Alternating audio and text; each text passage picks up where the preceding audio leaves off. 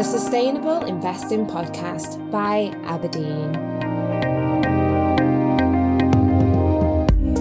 Hello, everyone. I'm Eva Cairns, Head of Sustainability Insights and Climate Strategy at Aberdeen, and I'm pleased to be your host for today. You're listening to the Aberdeen Sustainable Investing Podcast, discussing all things relating to sustainable and responsible investing. And I'm delighted to introduce our guest for today, Anne Meoni. Anne is a senior analyst within the Investment Sustainability Group at Aberdeen and leads on developing our insights, views, and approaches related to nature. This includes thematic and sector research, engaging with companies, sourcing and analysing data, and collaborating with peers and industry associations. Anne also supports the research for our impact investing strategies, which aim to allocate capital in line with the United Nations Sustainable Development Goals. Anne joined the firm's corporate sustainability team as an environmental manager in 2013 and moved to the sustainability team within our investments vector in October 2021.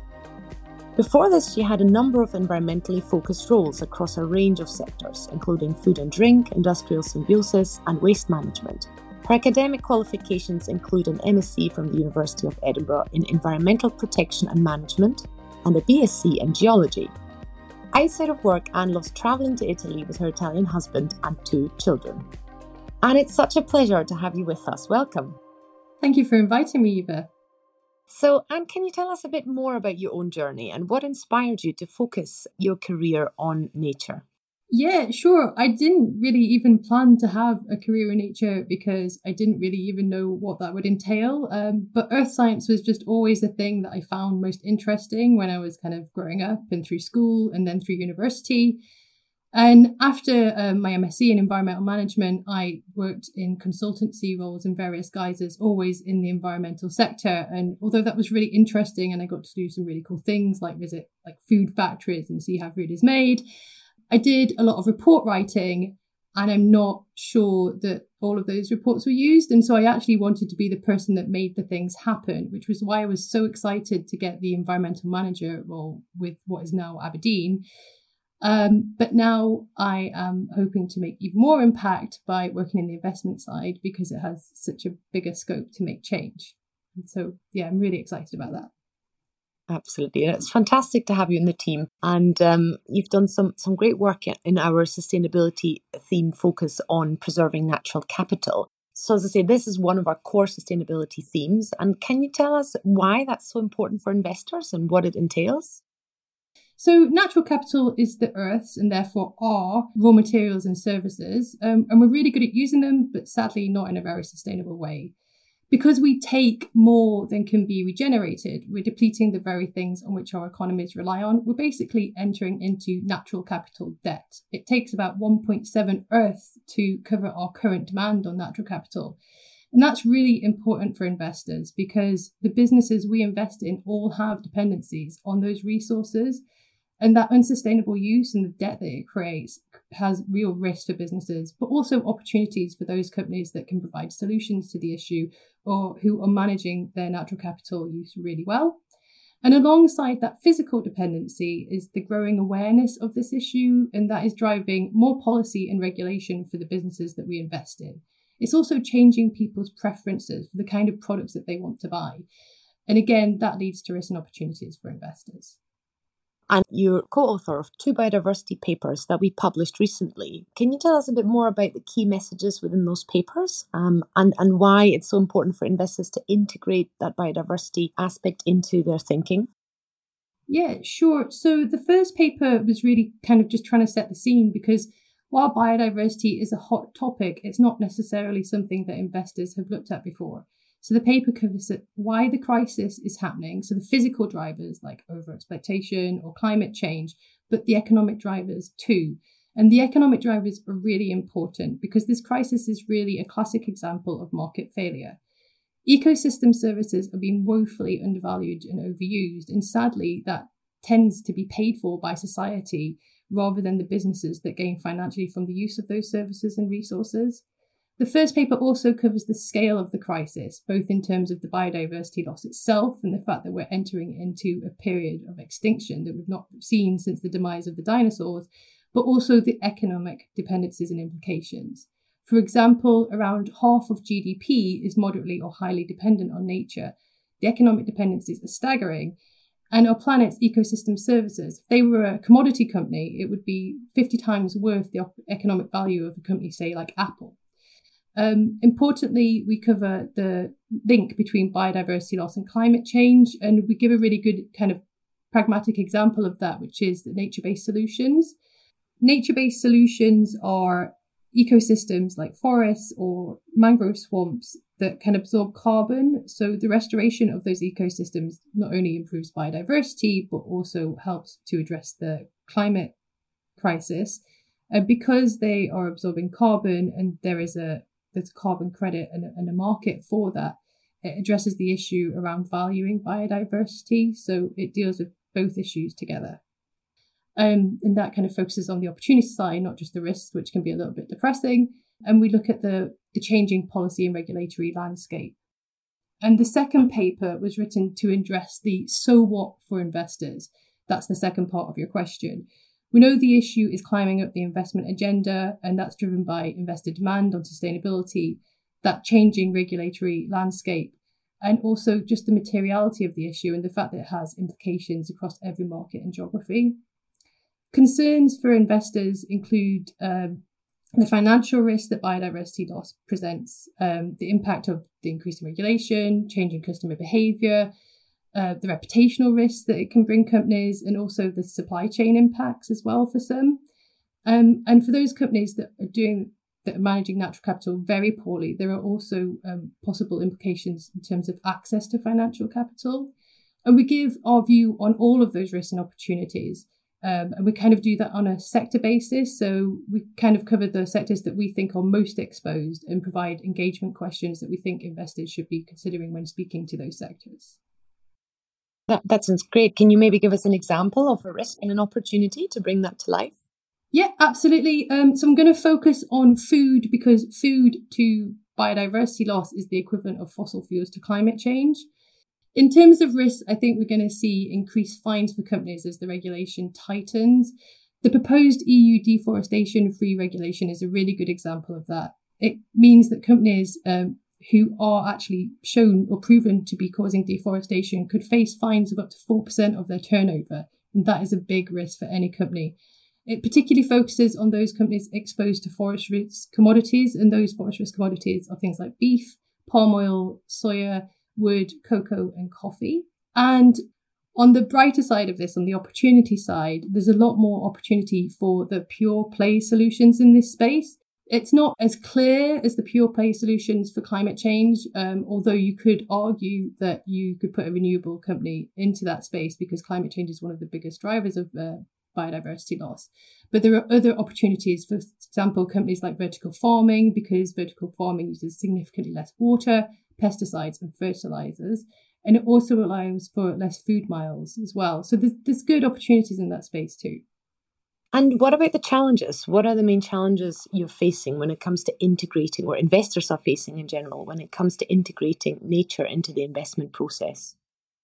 Um, it's definitely data, Eva. I mean, it's a really big issue. So, thanks for the TNFD framework. Um, we now have a framework to follow, but the data is the challenge. There isn't this one single metric that you can apply like you have CO2 for climate. And the dependencies and impacts are also very location based. So you have to consider the location when you are trying to address this issue. Um, so TNFD stands for the Task Force for Nature Related Financial Disclosures, and it very much follows in the footsteps of TCFD, which is the Task Force for Climate Related Financial Disclosures. And what TNFD does is it provides a framework for companies and corporates to. So, um, can you quickly tell us what TNFD basically cover is? their financial exposure due to biodiversity loss and their dependencies on that? There's still plenty we can do to integrate biodiversity loss into our investment process, and that data issue is definitely something that a lot of effort and time has been put into, and I'm expecting to see some big changes very soon. So, and when we think about the policy response, you talked earlier, you explained, you know, the issue of biodiversity really being a market failure, and we need the right incentives from policymakers to help address that failure. And we've got COP15, the United Nations Biodiversity Summit, which is expected to be for biodiversity what the 2015 Paris Agreement was for climate change in terms of setting the targets and the framework. But COP15 has just been postponed. What is your view on the policy environment to support biodiversity action at the moment? Yeah, that's a really good and possibly complicated question. I think there were really positive signals, but we've had positive signals before followed by not enough action. So the main issue with biodiversity loss is that the services and ecosystems that it provides are underpriced. Um, and so what we need is change there. So for climate, you have a carbon market. So I think we need a biodiversity market. We need to address that lack of value that exists. But I also worry about some of the long term targets being set. So everybody, when they have a deadline, tends to leave it till the last minute. But we really can't do that for biodiversity because the longer we leave it each week, each month, each year, the more those ecosystems degrade and the harder the restoration becomes. You're depleting a resource that cannot be always replaced. Last time around, um, for the 2020 biodiversity targets, there was also a really big funding gap that we need to see avoided this time around. So the funding gap last time was around 100 billion US dollars. Um, and it's generally agreed that those biodiversity targets were not met.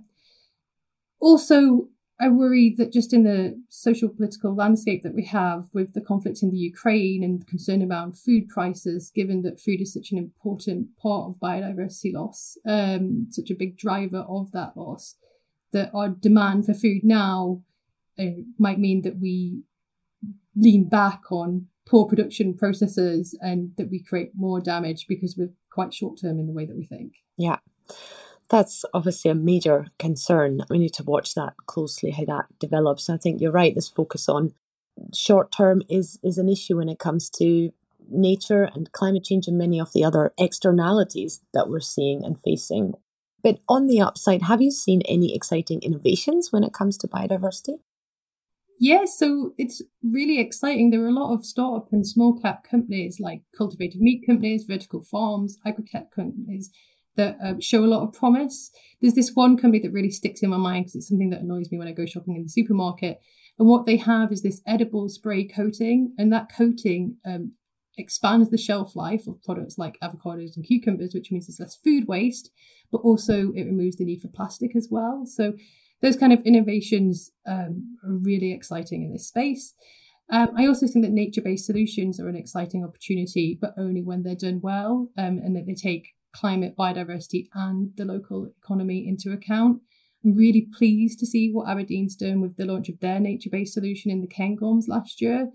It hasn't focused on carbon alone at all. Um, it's really looking at the restoration of the biodiversity at the site, and we even are going to have an ecologist monitoring and measuring those impacts. So that is a very exciting space. I'd love to see those kind of developments um, in nature based solutions in our oceans because that one particular space is really underfunded. Um, but there's also um, some really exciting innovations that come from the large cap companies, um, which maybe are less pure play, but because just of the sheer scale of those companies, they can have a real impact. So some of them have already stated their ambitions to become nature positive, but we also see companies who have just got some really interesting, innovative projects underway as well. So lots of exciting stuff happening in the corporate world. But what about your own personal life? How is the aspect of nature reflected? Well, Eva, since you volunteered with me just last month, you know how um, how I'd like to reflect that in my own personal life. So I love to get involved with community biodiversity projects because it's actually quite easy to get depressed around some of the statistics in, on this topic area. And sometimes just helping improve your own local green space is a real antidote to that. I get to meet the most inspiring people when I've done volunteer work. So it's also um, just wonderful to meet the people who are making change. And it's rewarding to do physical labor and then at the end of the day be able to kind of like look and see kind of what you've managed to achieve that day, which sometimes we don't get to do in our jobs. Yeah, that, that was really lovely. And looking into the future, so let's say three years into the future, where would you really like to see the investment industry when it comes to tackling biodiversity loss and preserving natural capital? Um, in three years' time, I guess this may be blue sky thinking. Um, I'd love to have industry wide ways in, to integrate the protection of biodiversity into investment decisions and to also have some brilliant solution products as well, because Those two things combined would enable the allocation of capital into a net zero, net positive world. Um, tackling biodiversity loss is really in the early phases, so we need as much collaboration and um, innovation within the industry as possible. So it's a time of knowledge sharing and working with the rest of the investment community. Yeah. And I think there's lots happening in the investment community and in the industry with things like launching the TNFD framework, for example, that will hopefully help improve disclosures. And so I think we're seeing steps in the right direction, which hopefully will enable us to make, make progress, as you say.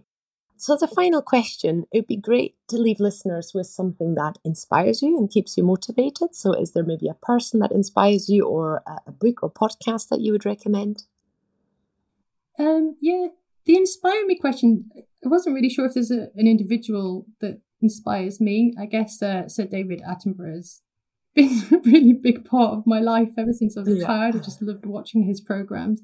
But every day it's just like little acts of kindness that people do that aren't required of them, but they just make everybody else's life more joyful. I find that really inspiring. Um, as I said already, in my previous role, I got to work with volunteers and friends of groups and these people who give up their time to take care of their local green spaces. They really inspire me. I've always found them to be like so kind and productive and inspiring, and just it's so nice that they make their world that little bit better. Um, as for books, um, I'm really ashamed to admit that I'm not a great reader, and I often don't finish books, which I think some people find quite shocking. Um, but one book I did really enjoy reading was uh, Bringing Back the Beavers by Derek Gow. Um, this is pretty determined and is really straight talking. Um, and I love the fact that he's worked so hard to bring back the little furry architect to the UK. So while I'm not a great reader, I do love listening to podcasts. And my favorite one is Freakonomics Radio. Fantastic. Well, we've come to the end of our podcast, and it's been such a pleasure to have you with us, Anne. Thanks a lot for your time and your inspirational contributions. No, thank you, Eva. You've been listening to the Aberdeen Sustainable Investing Podcast, a podcast relating to all things responsible and sustainable investing. And today, a special episode with Anne Meoni, our lead on nature related insights. Thank you all for tuning in. You can find all our episodes on various podcast channels such as Spotify and Apple, as well as on the Aberdeen website. Until our next podcast, goodbye for now.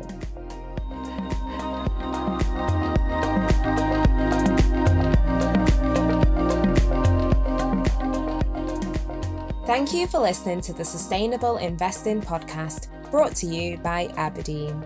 Please subscribe wherever you get your podcasts, and for more great content, visit aberdeen.com.